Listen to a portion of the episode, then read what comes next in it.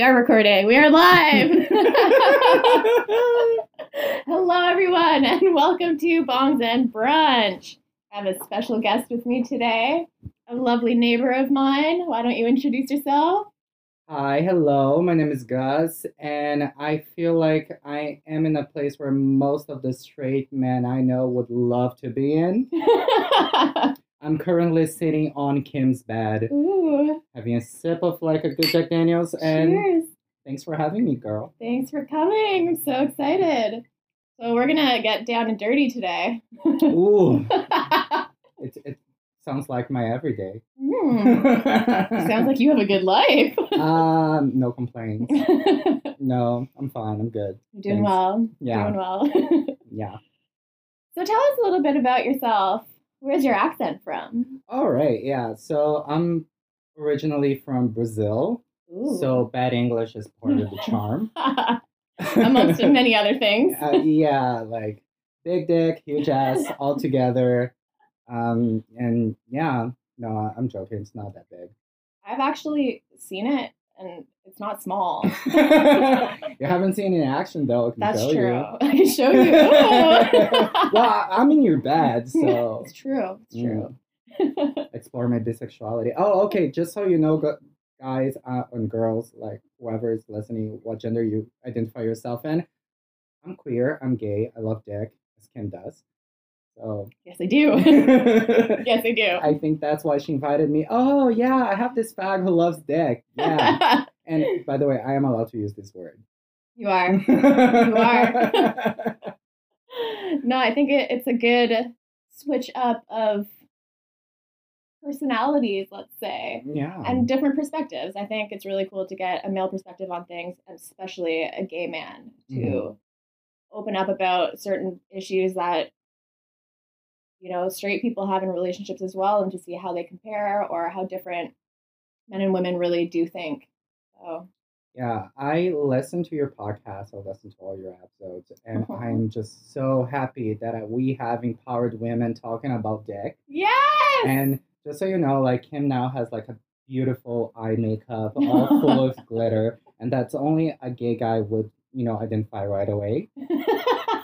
She has amazing boobs, but Oh, yeah, you've seen the those point. too. I've seen it, and that, but that's besides the point. Her eye makeup is flawless. oh, thank you. Actually, yeah, it's funny because the first time I met you, we went to Wreck Beach. So she's like, "Hi, nice to meet you. We're gonna get naked now." And what I liked about you is that you you weren't afraid of getting naked with us. Like, if just get naked. It's a nudist beach. And you know, I think that was my first time at a nudist beach as an adult, and I truly felt like that was like the moment where I felt like, you know what, I am comfortable in this situation. I am Mhm. comfortable in my body. I'm comfortable naked, and I think that's what like actually pushed me to be like, you know what, I'm gonna start this OnlyFans because I am comfortable doing this, and I don't, Ooh. yeah, because I don't know, I never Did you feel like sexualized when you were naked at the beach? Like other people at the beach were sexualizing you for the fact you were naked? well, no, because we were sitting in the gay section. Well, Which wasn't that gay, but yeah, it's considered. So just so you know, guys, uh, Wreck Beach is another beach in Vancouver, and uh, there's like a section that is far on the left where the gay community usually get together. But it's not like the gay section. The gay section is way far, girl. Actually, it's I like did hear that it's way further. it's way further, it's and. I not yeah. walking over there. I've been caught, got caught by, you know, park rangers literally sucking dick with my face covered in jizz. And she was like, hello, sir. And I looked at her with my face covered in jizz and said, like, well, hi. oh my God. So yeah, don't, yeah, don't go there. At least only if you like really want to see some like good I mean, I'm always down to see some good fun. But no, I definitely didn't feel sexualized. And even like I, I went to Wreck a couple times and like didn't always sit in that section and like I've never felt that way. There's there's naked people everywhere. So like it's not like you're standing out, you know what I mean? Like sure people catch a glance like a glimpse, but they're not like staring you down and I making you feel knew. uncomfortable. Yeah. I think that's like a, a known rule to like not look for too long, you know what I mean, at a certain person. Unless you're like, hey, I want to fuck. When I was moving to Canada, Wreck, uh, the fact that Vancouver has Wreck was one of the reasons I wanted to come because I wanted to have this experience of like being I've like I've always loved to be naked at my house. I didn't have any issues. Like I am very comfortable with my body. Never had any complaints about that either. So I went to the Wreck beach like expecting to be a little bit more sexualized, to be very, very honest with you. And I was surprised that was the total opposite of it. It's such a comfortable setting. Yes, it Yeah. was so nice to be able to be free. Yeah.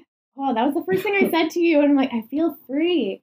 But do they not have nude beaches in Brazil? They do. Yeah. some but coming from an over sexualized culture this beach in brazil it's not like one easy thing for you to do That's fair. I, I could see that. I could definitely see that. i've never been though No? surprisingly i've never been to a nudist beach in only here in Canada. Oh, Canada. So how long have you been here now? Three? Three years. Three years. yes That's amazing. Yeah. And you found the love of your life not long after getting here then. after sucking many dicks in this town yeah yeah i found mm. someone that i'm founded in yeah oh, i love that guy I love that guy too. I love you guys together. I love that you live in the building now. I'm just so excited. yeah, i'm so happy to have you here So exciting. I'm really happy to be in Vancouver. I feel like honestly, your boyfriend changed my life as well. Like he got us this apartment. he got us this apartment, he got me a job, you know, like even like the whole OnlyFans thing, like I started off with a manager that I connected with because of him. okay So, and that was like what pushed me into going into it in the first place. And just like that, that man really saved my life since I got here. Aw. So, shout out to you, Chet. Thank you. Yeah, babe, I'll be sucking your dick later. Ken told me to do so. yeah, he deserves it. I'll do it, no problem. as long as you get it back after, you deserve it too. Little 69 action. Woo. Uh, so, we should start talking about relationships since we're kind of on the topic of you and your boyfriend, anyways. Let's dive into you. Oh, relationship. Things from the heart. Oh. I mean, sometimes I guess. Um, so in the gay community, do you do you struggle with emotionally unavailable men like us straight women? I say straight. I'm definitely not straight, but like us women who like dick. Do you struggle with that? Because I find women are constantly complaining about emotionally unavailable men. It, it's funny because this is something that we can still find in our community as well. Like you you ended up having sex more than like three times with the same person that you meet over an app. And uh, when you start like trying to hang out with this person who try to be a little bit more vulnerable and show a little bit of like your intention towards it, it's you got shut down Yeah. and ghosted. And that happened with me a couple of times, especially because like I'm from a culture where people are very, you know, like emotional and passionate about things. So I can come across like, I, I don't know if it's a Canadian thing, like uh, up north kind of like behavior, but every time I was like just being myself and being vulnerable and like hugging and cuddling and wanting to do that stuff, I was pushing so much many boundaries on those men that they were I could see that they were emotionally unavailable at this time because they shut me down, told me to put my clothes back and leave the house. Wow. Oh, okay. Men are are men more ruthless with each other in that sense? Because like I know that like typically a man who is in the hookup culture was like always jokes about how like after we fuck the girl's got to leave. Like are men more aggressive in that sense that like after you fuck if they want you to leave they'll be like yo dude it's time to go. Well, usually when I'm traveling, which means when I'm going to the person's house, as soon as I'm done, I'm packing up my shit. You're leaving anyways. Yeah, like I came here to do one thing. Yeah. I have one thing in mind. And if you're nice and I see like you could be funny and crack like a couple jokes, I might give you a second chance and stay a little longer. But I'm not here for the small talk. I'm here for the dick. Cheers to Let's that. let's be clear. yes. we came here with one objective, and I'm very goal oriented. There's nothing wrong with that. That's how you get shit done. yeah, but Set like your goals. when I'm hosting and I have like guys over, and you know, like it's not on me to say like just like yeah, get dressed and leave. I've never done that, but you know, like mm, oh yeah, I have a fake meeting with a friend in like 20 minutes, so I have to get going. Yeah. You know? Yeah. Yeah. Absolutely. And how about you? Like, I mean, I feel like for me, in my experience, men are either too emotional or not emotional enough. And I've never really found like a good balance. it's like 8 or 80. yeah, they either like care way too much or they don't care enough. And I'm sorry, but like, clearly I'm not straight. So, what it is to be some, to have like a straight man that is like overly emotional to you? What does that mean?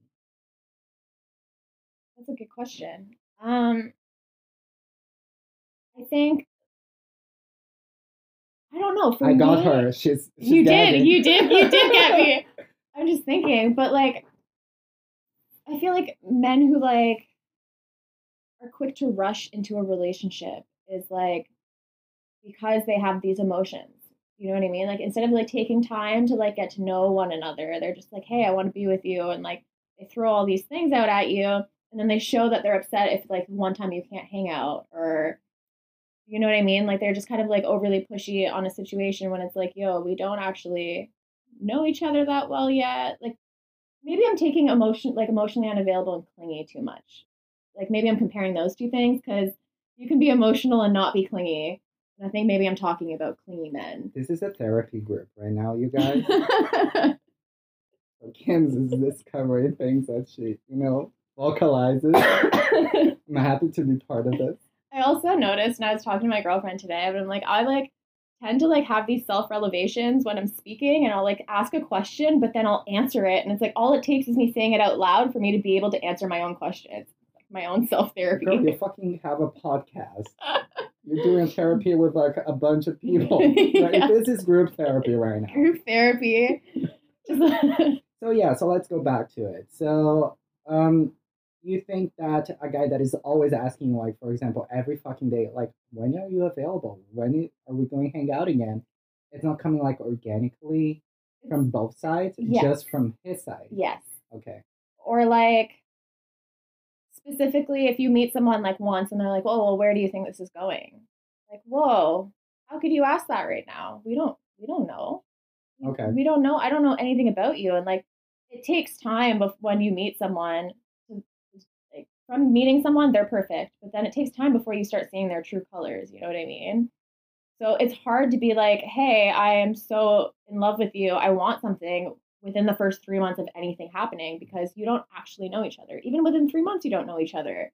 And I mean, I guess it depends how fast the relationship moves. Some people spend every day together for three months, and then some people see each other three times in three months.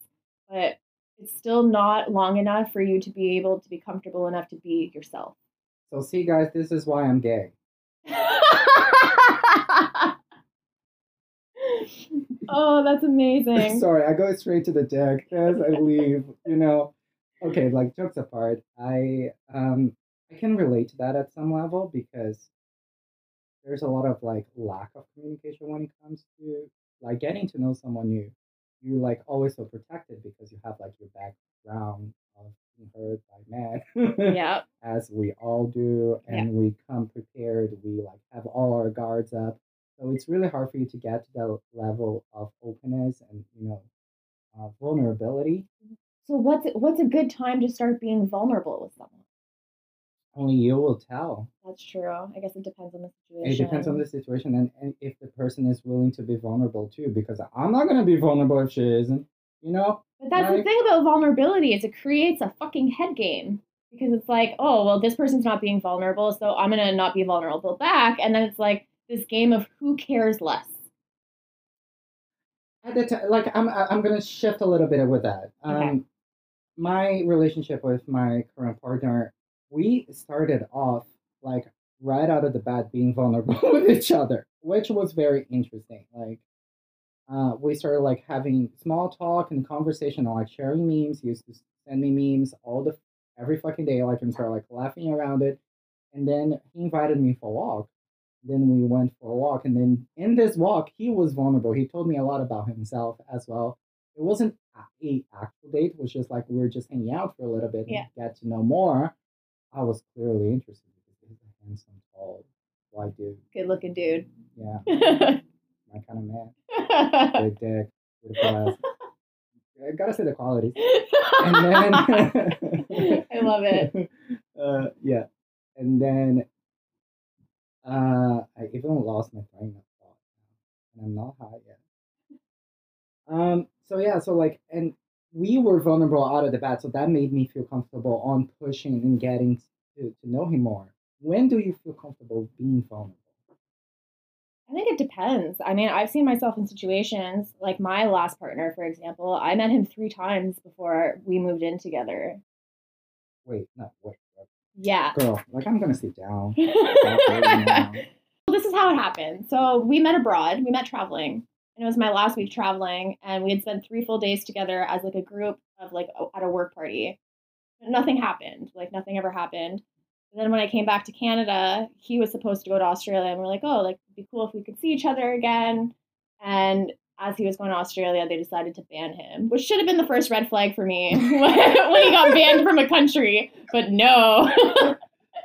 and I was like, well, what are you going to do? And he's like, I don't know, but I have 24 hours to leave Thailand or I'll be arrested and I can't go to Australia and I don't want to go home. And I was like, come to Canada.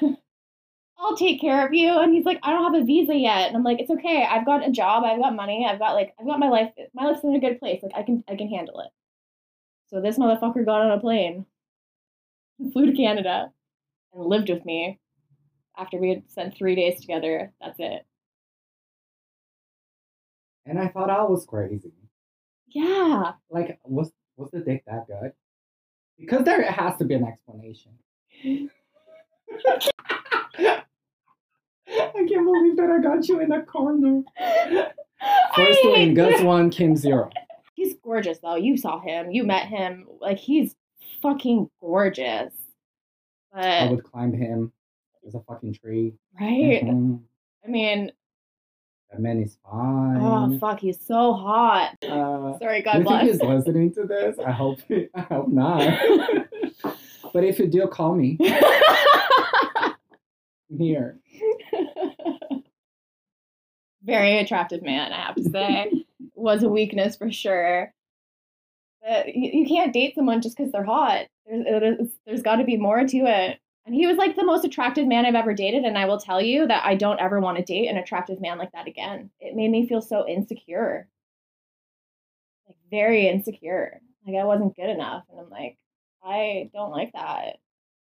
I'm gonna jump into a topic that is very fragile for men right now, which means like my experience with very attractive men, and in that I'm gonna say my current relationship, I find like this was he's one of the most attractive men I've ever dated in my entire life.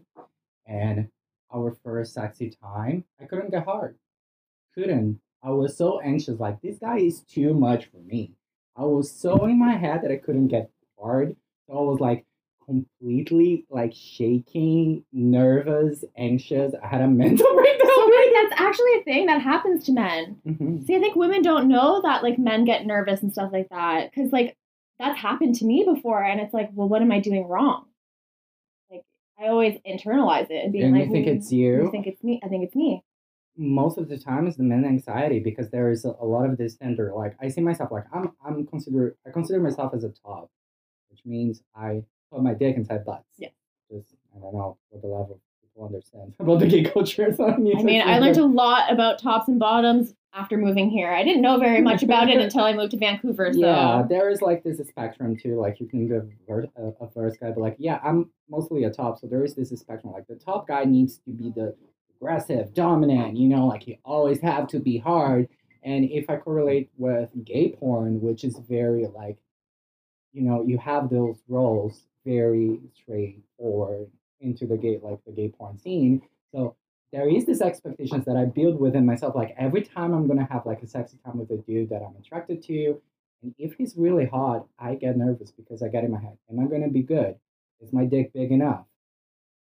Am I gonna be able to make him have a good time? Because it's not just like stick your dick in and out and that's it. No, you gotta make the bottom mix fun, you know, like Yeah. give him a good time. yeah, Pick he spent like hours cleaning himself for you. Yeah. Like not eating the entire day, and you're gonna go there and do a bad job. Like no. At least gay men are considerate. Straight men, not so much. I try. I try my best to be considerate because like I've been on the other side too. Like I had to clean myself, and like this is hard, dude. Like douching, it's not a fun thing. Like at least for me, I not a fan of it. No. It's a process for sure. Yeah, like sometimes I can see, like for example, my partner's having to like not have lunch or eat oatmeal the entire day. That's crazy. Just to make sure that they are like perfectly clean and Mm. squeaky for you to put in. wow. Uh, yeah, there is a lot of work. Like that's what I, I I tell to all my gay friends. If you're gonna fuck a bottom and you tell them that you're gonna fuck him, go and fucking fuck them. Don't ghost them because you don't know what it took for them to get prepared for getting your dick. It's true. Now, speaking about anal and bottoms, is there a like is, can there be a dick that's too big? Have you like seen a dick before and been like there's no fucking way? Oh, many. Yeah? My favorites are usually the ones that would never put inside of me. Really? Yeah, Wow. Okay. but that doesn't mean I would I wouldn't suck it. It would Oh, just not be stuck in my ass. Of course. know? Yeah. Okay. I didn't know that was a thing as well. Cause like sometimes I'll like look at someone and be like, no, No fucking way. Yeah, No it's way. beautiful. We can have like fun with some other stuff. But. Mm, no, thank you. I'm good. I don't know. Like it depends. That there- are bottoms that I know that they the bigger the better for them, don't fail if it's too big. can is like tearing a thing? That's a thing, right? Like you Mhm. can be torn open or like ripped. See, I don't know if that's worth it for me. Well, again, it's it all depends on how it's done. Like even if you have like a tiny dick, if you go wrong in a hole, you're gonna cause a lot of pain. It's not about size. It's not about the boat. It's about the motion of the ocean. True. You know, you gotta know what you're rocking with. Yeah. And listening again, open fucking communication even during sex. Like Oh, it's so have safe important. words, have whatever you need in order to communicate that shit is not working. Don't feel forced to have anything that is uncomfortable for you. Mhm. And if it's hurting you to the point that is unbearable, like fucking please stop. Take the dude out. And if it forces you, there's a police report for you. That's, you know, Fair. I don't know. Have you ever found like anything that is like too big that you felt like, oh no, I'm out? Yes. And how did he acted when you said that? Okay. So, well, there's a man that I know, and like I've never slept with him. I have zero interest in sleeping with him. But this guy's got a 10 inch dick. Have you seen the size of me? Girl, she she is I cannot take a 10 inch dick. And I tell him all the time, and I'm like, yo, man, there's there's no like I'm not even into it, but like he jokes about it, and I'm like, there's no way. Like, there's no way. Your dick scares me. Like, I would never. I would never ever. And then he was like, you know you say that, but it's always the tiny ones who can take the beating. girl. Like I need Well, most of the best bottoms I've ever fucked, they were like tiny as fuck. Yeah. yeah, and they can take dick like pros. But again, the anal cavity could be way bigger. Yeah. Yeah. Would you even try like just half of it? I don't know. How would you work out? Because it's not like if it, the guy is fine, he's emotionally available and has a 10 inch dick, would you say like fucking no? No, I tried out. True. I tried out. I mean, you gotta make it work. Like you have to find it. Like I have, I, I have, I, I have had like different relationship with many men, sexually speaking, and the ones that I really want to make it work, we found a way to, you know, hmm, take pleasure out of what we have and what we can do. Because I was in an abusive relationship once where um, a guy tried to, you know, fuck me, and I wasn't very comfortable in bottoming at the time, but he made me feel that if I don't bottom for him, I would lose him. He would leave me, and I wasn't man enough to be with him. And that was like such a bad moment that I was forcing myself to bottom, even not wanting, just because I was afraid of losing him that kind of broke me to many levels, but on the other side. It taught me how to, you know, like communicate and figure out other ways to have pleasure Yeah. And, you know, to have fun in a relationship. So that's my advice when it comes to that. Like, even if it's too bigger and you can take it, you can find a way. if there's a will, there's a way. I love it.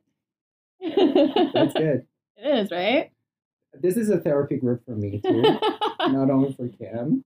I mean, and the jacks help in a little bit, you oh, know. Oh, yeah. All the worries just slip away. Mhm.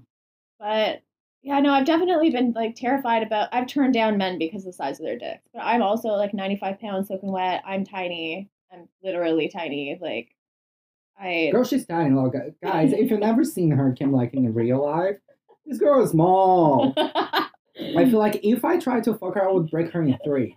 I feel like that's how I like to be fucked, though. Are you all taking notes? You should. Not gonna sleep with 90% of my listeners, though. You're gonna edit this out. No, definitely not. Definitely not. But I've said it on an episode before, and I stick by this. Just Yeah. because I am a sex advocate does not mean that I will put your dick in my mouth. But I will. yes. Leave comments below. Yes, I want you to suck me, and I'll, get, I'll happily attend to my duty. Dr. Bonnie said I'm an essential service. So I'm open for business. yes. Hey, I had an essential service in America not long ago. Girl, you were doing such a fucking good job. So tell me more about your OnlyFans experience. How it is to project your sexuality out there. I think I'm trying to be careful with it still. There are certain things that I'm not willing to post on there, and I've had people get upset with me because of it. Like, I'm totally okay with like some some tits and some ass, but like when it comes to the vagin, I don't know. I'm not really comfortable like spread eagling it and being like, here you go. What the fuck? This is your account. What the other people has to do with it? Exactly. Like, you're gonna show whatever you feel comfortable with. Get off what you have, dude. Sorry. And it's good enough from what I've seen. Like, if I was straight, I would totally fuck you. And that's the best compliment a gay guy could give to a woman.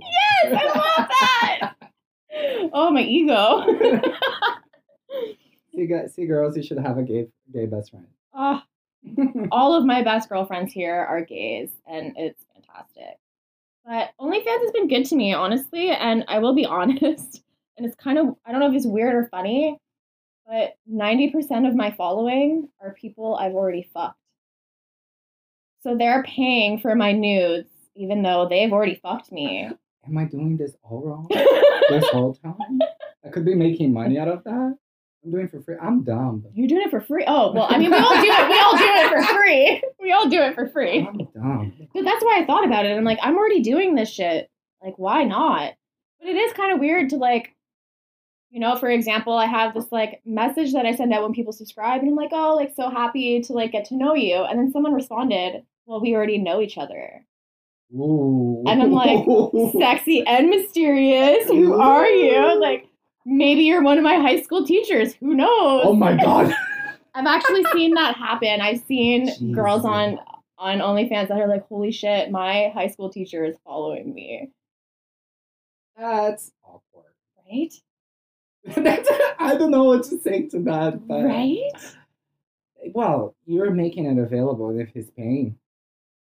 Also, I have one fan that I want to just talk about for a moment because I've never experienced anything like this before and I don't know the name for it, but he's very into like the the fantasy of being treated like shit for his money. Like a cash pig. Oh fuck. Yeah. This guy was like, I will send you money if you send me a photo of you giving me the finger. Like a selfie with you giving me the finger. I'm like, I'm not even naked in this. And half the time I'm like, he's like, Can you send me feet pictures? And I was like, Do you want something else? Like I can I can arrange something else for you. And he's like, I'm not good enough for that. I worship the ground that you walk on. And I'm like, I've never played this role before, but I'm down. that sounds interesting. I yeah, I've seen a lot of like men who are into that. There's a lot of that in our community too. yeah. Yeah. Good to know. yeah. I've never come across that before. And I yeah, was like, like I feel bad treating them like shit. I'm like, I don't want to treat like you to like be shit. called the F word and like be treated like shit. Like I am a fit, submissive man. I really like worshiping men's feet. I like a man like mm. stepping on my face, stepping on my body, Really? and like yeah, like I'm treating it like a, a piece of garbage, I mean, I fit liquor, I- sucker cum guzzling. I like that Yeah. too. I like that too, but I don't like feet. I wouldn't be okay. Like I actually have like a, a terrifying fear of feet. Have you ever had like your toes up? yes. It feels good. it That's what I'm feels talking about. it feels good, but there's just something about feet that like I just can't get I can't get behind it. And like I don't think I have nice feet, but like for this man to be like you have I, I worship the ground that you walk on, and it's like whoa. because it's not about how it looks. For me, for example, the feed is what stands you for your entire day. It literally supports you. It's what you step on. Like there is this concept of like this is your literally your contact with the ground. So this is standing you up. So if you're standing on me and I'm worshiping the feet that you step in, that is the most submissive feeling I've ever felt, Ah. and that's how I'm attracted to you. It's not like how you feel looks like. Of course, it does count a little bit. It's not like have like a bunch of like blisters on your feet. and like this is not attractive for me. It's a very nice treated feet, and you know how to use it me on that submissive level. Like, no, you're under my feet. Yes, God, yeah. I'm currently opening my legs slowly, getting a little bit sorry. I know my video recording stopped. I ran out of space on my phone. Good, you don't have to see this ugly scene. But I'm It's on not King's ugly. bed, like, you could be wet right now. oh, that's so interesting though. Like, I mean, Mhm. I'm totally down for being degraded. Like, come slut. I actually, I didn't want to talk about this on the podcast because it's a little bit aggressive, but I think I'm gonna just, just gonna do it. But like, one of my biggest fantasies is to, specifically someone that I love, like a man that I love, fucking another woman and cream pieing her, but then making me eat it. Oh.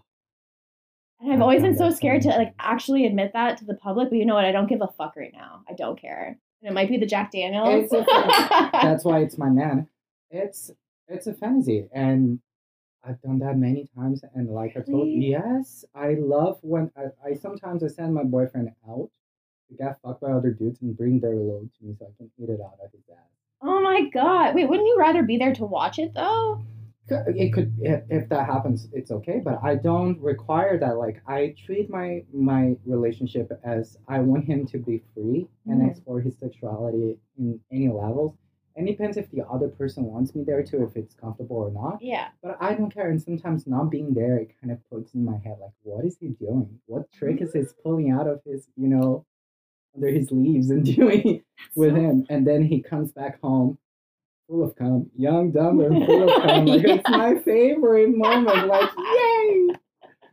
It's my turn now. Oh my god, that's so interesting. I feel like I always have like that kind of weird fantasy too of like I just watching my partner fuck some other girl. Like I just, I don't know. But then it's like in my head, it's a great fantasy, but like I don't know if it's because I've been in the wrong kind of relationships, but I feel like I've gotten possessive and jealous where like I wouldn't be able to do it. But it's like in my head, I want to so bad. I want to be in that place where I'm comfortable in a relationship to be like, I want to watch you fuck this girl. But I've never met someone that made me feel like I could be like that. I after I passed this, you know, breaking point of accepting that, I turned into like basically I turned my jealousy into something that turns me on so drastically. So sometimes like I'm having threesomes with my partner and one of my favorite things is look into his eyes while he's getting them.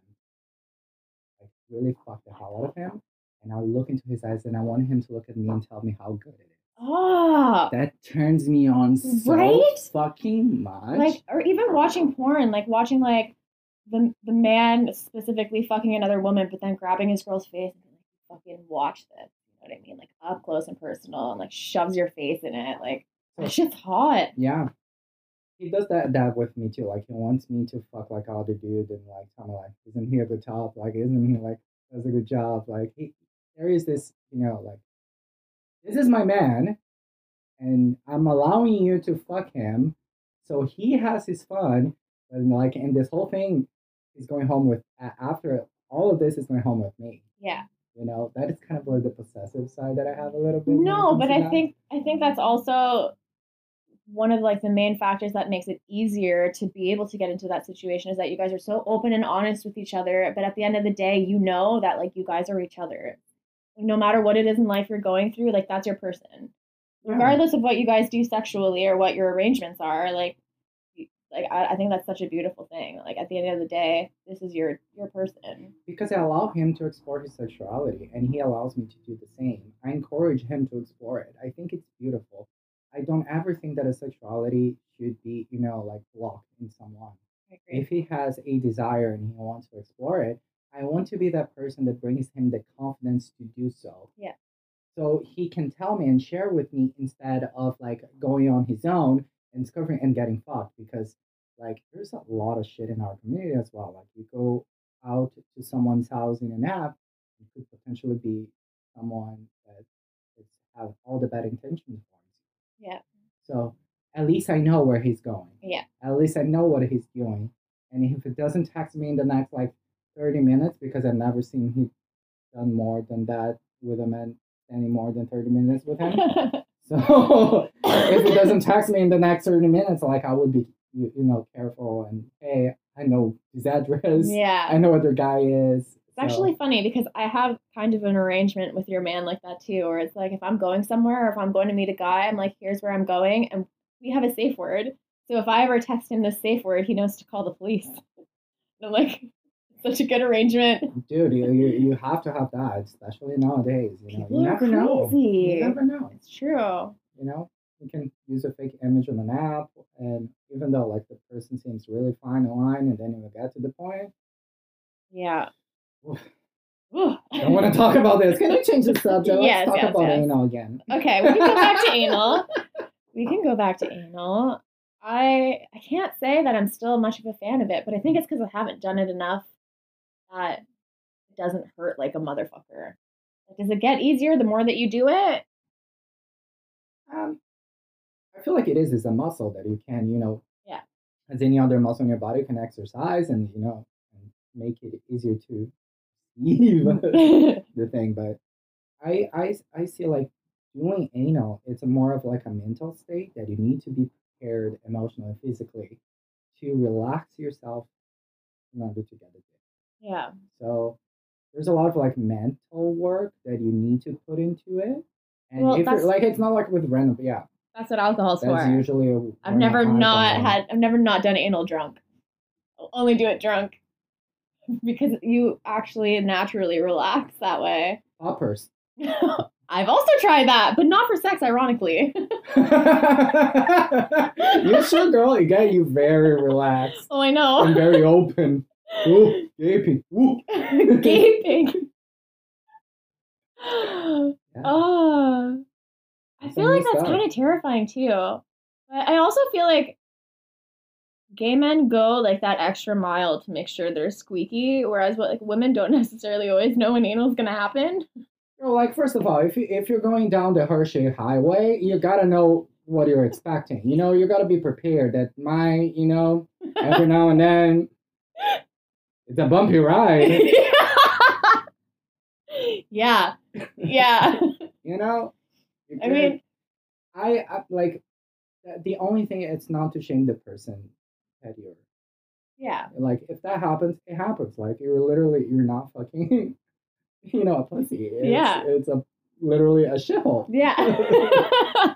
So it can get messy, no matter how clean you think you are. Like, There are like many times that I thought I was like perfectly clean. I'm a Virgo. I'm a perfectionist. like I spend hours in the shower just to make sure that I shut my brains out before I. And even though on that moment there's like a suction coming in and out, like and there's like some action happening, yeah. it's never guaranteed. There's always a risk. Only if you stop eating for three days and live on ice. But- But your community doesn't do that, right? Like that like I mean you guys are dedicated to the dick, but like that's or you take supplements. You take, you know, you take like vitamins and supplements that help you like be more, you know, recurrent. yeah. And of course, you're gonna avoid corn. you're gonna avoid food that could get messy down there, like Mexican food and stuff like that. You know, like don't eat it before you get fucked. Yeah. So you prepare yourself. So that's what I feel like. For example, some of my friends before they go into Wreck Beach and they know they're gonna get like railed at the beach, they usually have dinner in the morning, wake up, have like oatmeal and douche, and that's what they have throughout their day. They don't eat anything else because their mindset is on I'm gonna get the dick. Yeah. So they are more secure that down there is gonna be fine. And the first thing that they do after they go out of the beach, eat everything they see in front of them. After you get fucked, it's a fucking buffet. the gays are hungry now. It's like my boyfriend. Every time we go to an orgy together, his mindset is like he, we are going to the or to the dude's house where the orgy is happening, he, and he's talking to me like, "Oh, I'm already thinking about the bits I'm getting right after this." Like that is his mindset. He's excited for the, what is happening at the house, but he's more excited for the pizza that he's eating after because he has not eaten the. But that is so him as a person too. He loves his food, specifically his pizza. And that's what I do. Like I get him there, have him had all the sex that he has to do, get all the dick, fill of cum, and right after bring him back home with like full of pizza. That's like yeah, that makes me happy. the seeing, like, Dream. yeah, Oh. bring your meat to the barbecue, guys. It's fun. it's really fun. yes. I need another drink. I know, me too. Should we should take it a break. Can we pause this and then start it again? I mean, regardless, Yes, it is now. I think we're back on. We're back on, and we're gonna smoke some weed about it. So, She will. I'm not. I get dumb when I smoke weed and I can't talk. English is my second language and it's already bad. So imagine after being high. Your English is great. It really is great. But our friend here works in the cannabis industry, which is also another asset to this podcast, considering it's bongs and brunch, or this time bongs and Jack. there's no brunch. There's alcohol. yes, yes, there is. Um, but this weed that I'm about to smoke is called Pedro's Sweet Sativa. Mhm. Ooh. So while I smoke this, why don't you tell us what you do in the cannabis industry? Yeah, so I work for actual a tech company that supports retailers and producers to connect and share like uh, product information that is not easily accessible through you know the government because um, there's so much more into the product that is not out there easily accessible in a way that they can translate and share this with the retailers and the consumers. There's all a hold on the, on the you know the structure that the provinces have on selling and reselling them. So yeah, so pretty much what we do is to make this process streamlined and easy. So producers and retailers can share information about products, so retailers can make a better decision when they're which batch should they be buying based on the information on the products that are available on those batches. Okay. hmm So it's not about like, hey, I'm here, I'm a bud tender. No, like I'm working to see to help the big guys uh, give us more clear information of what we're buying. I love that. And I mean, as a marijuana smoker, anyone would appreciate that kind of information Yeah. as well. And the research that's being put into it. Yeah, I know. Like, I, I, I smoke pot too, and I think I want to have access to what I'm consuming. And now that it's available out there and there's a lot of studies on it, I wanted to understand better what's the effect on me and what is the difference between flowers, what is the terpenes and the THC, CBD level that could have like a different effect on me because like I can get very anxious. So Me there's some type of sativas that doesn't go well with me. Me too. So that's why I love this one. This one is very soft sativa. It's not a very high level of THC, so we won't get you super high. It tastes But- lovely. Yeah, it's it's it's the only sativa that I'm actually smoking during the day. Like after I I'm off work. Are you an indica person? I am more of a yeah. Of See. I prefer the high of the indica, but I smoke too much weed throughout the day that I can't be smoking indica all day because I nap four times a day if I do that. That's the point. Yeah, you have you have to understand. Like sativa for me, it's like if it's the weekend and I'm like being active during the day, like I have shit to do, like clean the house, chores, like whatever. Yeah, let's smoke some sativa and make it better. Yeah. You know, But there's definitely certain types of sativas that make anxiety go wild. I learned a couple things that, uh, depending on the situation that I'm in, the type of weed that I'm smoking could have a, a like an undesired effect. So like if I'm coming out of work super stressful, it was like highly intense day of work that I had so many issues to deal with. If I smoke a sativa right away, I'm gonna get fucking camera up and spiraling over work stuff. Yeah. That's not what I supposed to be. Yeah. So in cases like that, and I still want to have the relaxing effect, I go for CBD edibles. Oh. So I still feel relaxed and calm and kind of puts me down without the effect of getting high. You know what I mean? Yeah. And that's what triggers my anxiety. See, I like the high feeling, but I also feel like my tolerance is so high because I smoke all day that like I, I usually sit there. I'll smoke two bong hits at once just to like feel anything, but even then I'm like I'm not even high. Like it's just Have you try concentrated? I just tried that. I have a little contraption right there. Cool. Um so yeah, I've I've tried those. Holy shit. Mhm. Yo, that brought me back to high school. That brought me back to like the Yeah. first days that I started smoking weed. I could not even formulate words. Like I was so fucking high. Yeah. Oh my god. But they're expensive. Uh, yeah, they're a little bit more expensive, but again, you get more out of it. So you don't. I don't know. I, I feel like we should change our mindsets when it comes to consum- like consuming weed. This is not for everyone. This is for me, what I'm speaking. But that's how I'm changing my approach to, you know, pot. Is there's weed for every moment. Yeah. There's a certain type of product. Even now that I'm like more used to the difference between each product and what is you know the lab uh, reports on each different plant. What I'm having is there is a specific weed for every moment that I'm going through. But when I really want to get high, maybe a concentrate would be the best option. So I don't need to buy all my money on concentrate, but have some in your house Yeah. for that moment that you know when you want to get really fucking stoned, like that's where you go to. But after a good long work, maybe an indica flower is all you need. Yeah. Or if you're really feeling anxious, don't smoke weed. Have CBD, which will relax you and get you prepared for, you know, proper joint. I Yeah. know. No, that's true. It's actually funny that you say that because as someone who enjoys psychedelics like myself, I've done a lot of research about it and about Same. yeah. I have a little box right there of fun, fun things. We're gonna be partying another day, and we'll let you know, guys. I'm gonna be licking the floor, by the way. but right there, so I have CBD oil right there and magnesium. And Mm. apparently, if you take those two things like two hours before you take whatever it is that you're about to take, it ensures that you are in a better place, kind of thing. You're more calm, right? CBD power, guys. Oh my god, Explore it. amazing. It's so amazing. I live by CBD. Like yeah. pain, anxiety, any kind of even I feel like my blood pressure, I have really low blood pressure and I feel like it's gotten better since I've started taking CBD. I feel Yeah. there's just so many health benefits to it. I have a friend who has really joint pains, like really bad joint pains, especially because he works out too much.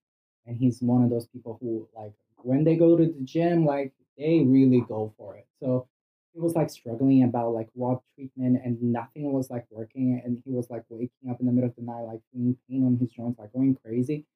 And only CBD helped him out. So, like, it's a really good thing for you to try it out as an alternative to, you know, instead of going to other different drugs, try CBD, a little bit of more a natural approach. It could have like a high effect on you. It helped with my anxiety. And like, I'm a Virgo, I'm anal. Mm-hmm. I'm in my head all the time. My worst like enemy is my own head. Yeah, So. CBD has helped me calm down and you know put my shit together before Amazing. I you know even like I went through a interview for this company and I took like a, a a bite of a uh, CBD edible that I bought from a store like a couple days after and you know it, it was one of the best interviews I've ever had. I Oh, felt like I was calm. I was like open and honest and I feel Yeah. like that made a difference.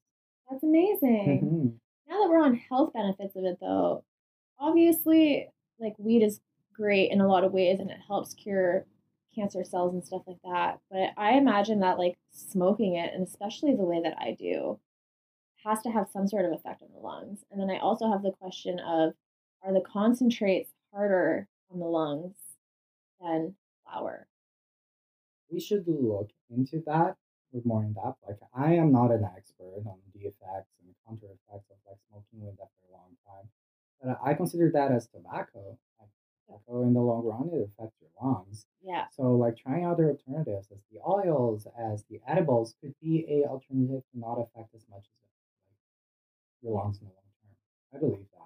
Like this personal guy is like again. No, I mean I'm not a specialist on that, but that's how I feel. Like if I'm eating it, maybe I'm not damaging my lungs with smoke.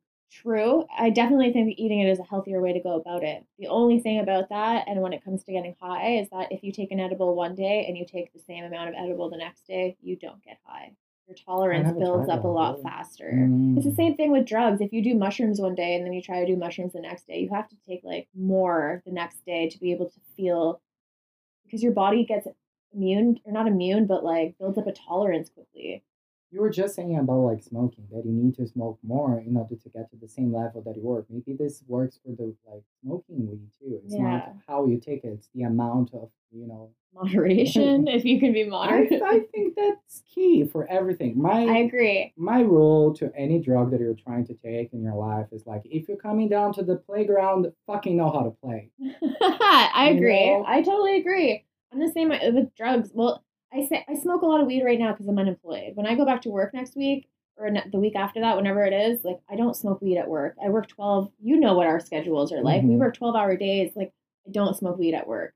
And I like that better. Like I prefer to come home and be like, yeah, I'm gonna smoke a bowl. I deserve it. And then I get fucking stoned. When I'm not at work, I wake up and I'm like, well, anything I'm doing right now, I could do stoned. So I might as Mhm. well just get stoned. And there's nothing better than that wake and bake. But then, right? It's the best feeling in the world. But then you spend the rest of the day searching for that high that you're not receiving. Which is why I like going to work because then I come home and I'm like, it's like that wake and bake, although it's not the same as a wake and bake. Yeah. I believe that there you have to find balance in everything in your life. Yeah, me too. And I correlate recreational drugs such as weed, alcohol. Um, it should be something that is after all your duties in the day. Your Your priorities. priorities. Like if you're going to work, like of course I'm not gonna drink at work, but if I go on a work lunch, why not have a drink or two? That could happen. That happened before. And some people might think maybe I could smoke a joint on my smoke break. Yeah, if you're comfortable and you feel like you could be able still to deliver a good job after doing it, yeah, do it. It's not on me to say if you should or shouldn't. But I rather do recreational drugs after I'm done with everything. Yeah, me too. I don't like to be stoned in public for the most part. Like I don't like anxiety. You know what I, you know what yeah, I'm girl, saying? like, Like I know that. Especially for me, it's so hard for me to sometimes communicate in English. I have to translate most of the things that I say before I say it in my head. So like when I'm sober, it's easier for me to do that. Yeah. Even though it's not perfect all the time, but I do it. And when I'm high, girl, like I'm dumb, but like I'm literally like drooling all over me. Like I cannot form like even when Chad asks me like a bunch of questions, like my partner is sober. He's sober for what four years? four now? years now. Yes, we just- Congratulations, Chad. That's so just amazing. four years of him sober, and I'm clearly not. So it's really funny because he's trying to have like a conversation with me, and I'm answering him on my own pace, which is very lagged. yeah. So it takes me ten minutes to answer him like one question, and I can see like him like getting it's the funniest are his stories when he's like, "Yeah, babe's drinking again." I love it, Like, but he's so supportive of like for someone who struggled so much and like is sober. It's so amazing that he's also so supportive of you being yourself and you not giving up these things just because he did. You know what I mean? And I think that's really, really amazing. I think it's because I'm again I know how to play in the playground. I I've never overextended myself. Like I'm not those guys who are gonna get like overly drunk that I'm gonna throw up or everywhere or you know have fight pick up fights on public street or being very obnoxious. Like I'm obnoxious sober. I'm Brazilian, so I'm already a wild I, person. I love you, Brazilians. I But- love it. Um, but yeah, I I I just keep it calm. Like I know how to use it. I know where my boundaries and my limits are. I, I feel like I'm not eager to anymore. I used to when I was younger. Yeah, bad. I was a bad boy. But now I, mean, learned a couple things Yeah. after. it's We're really older so now. much. we we're older now, but no, I'm the same way. And like, even though I like to dabble in certain things, like I will not play on school nights when I have to work the next day. Like I, I feel like I let my I don't want to say substance abuse because I really don't think I abuse it, but I I feel like I let it get in the way of one thing once recently. I had mm. a deadline and mm-hmm. I partied. And that fucked up my deadline and I had to stay awake for 36 hours because I fucked it up. And that was when I was like, okay, I need I'm to too step old for back. that shit. I need to step back and look at my priorities here because I let this affect something that I set for myself and I beat myself up because of it. And I was like, you will never do that again. Like, never. Yeah. Because as soon as it, that's just how shit takes over your life. You need to be firm and have actual, like, boundaries within yourself as well. Yeah. That was one of my concerns, like going back to the sex conversation a little bit. That was one of my concerns when I was in Brazil. Even being a highly sexual culture, and uh, you know, like the sexuality in Brazil is super open, super honest. We are very conservative. We're very religious people, so monogamy was like a thing for them. And I've never been monogamous. I've, I cheated on all my boyfriends at like when I was in Brazil to a point that I thought that this was affecting my life. So I went through therapy. To yeah, like I I went to therapy because I want wanted some answers. Like, am I like Am I know, slut? Like, am I too slutty? Am I, um, I don't know. Is there any like disease for that? Can you call it that way? So I asked, like, I was talking to my therapist, and she made me this question that changed my life. Like, stuff like, are you going to work? Are you stop doing other stuff because you want to have sex? Like, no, like I do have my normal life. I go out with my friends. I have my family. I go to work every day. I don't stop my things, but like if I find five minutes and I, there's a dick right there, why not?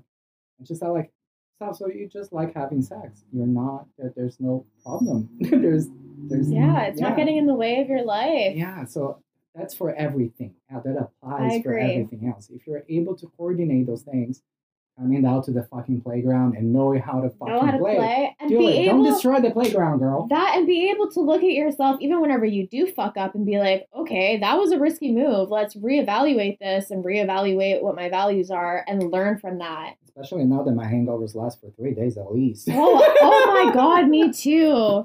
I remember those days that I used to drink two bottles of vodka and like the next day I would be fine. Oh, me too. Oh, I used to be able to party and now I'm like I need at least 36 hours of sleep to be able to come back from anything. Chad and I sometimes we work at parties, like as dancers, go-go dancers, and like uh, he's sober, he, so he's fine. He's fine the next day. Like I'm drinking, I'm doing my like cute little fun drugs here and there, like having my fun. And like on the next day, he's like super fine, and I'm jealous because I'm in bed, not And able to feel like move, shit. and I'm feeling like shit, and all I want to think is about sex. Oh, old because when age. I'm hungover, all about dick. Girl. oh, sex. ah, Cheers cheers to that. to that. we do have to end this episode, unfortunately. We are going on an hour. I feel like I could talk to you for hours about this shit. I feel like you're definitely coming back soon. I'm happy to be one of your special guests, girl. oh, I mean, it's so convenient. We live a few steps away, And now it's time for us to get high. And, anyways, thank you so much for joining us this week, and thank you, Gus, for coming all the way downstairs to join me for this. Thank you guys. And if you have any comments, please post below on your podcast place, like whatever. Just leave us a cute message. Maybe we could read it here. Ooh, I like that. I like that. Thank you so much, everyone, and we'll bye see you next week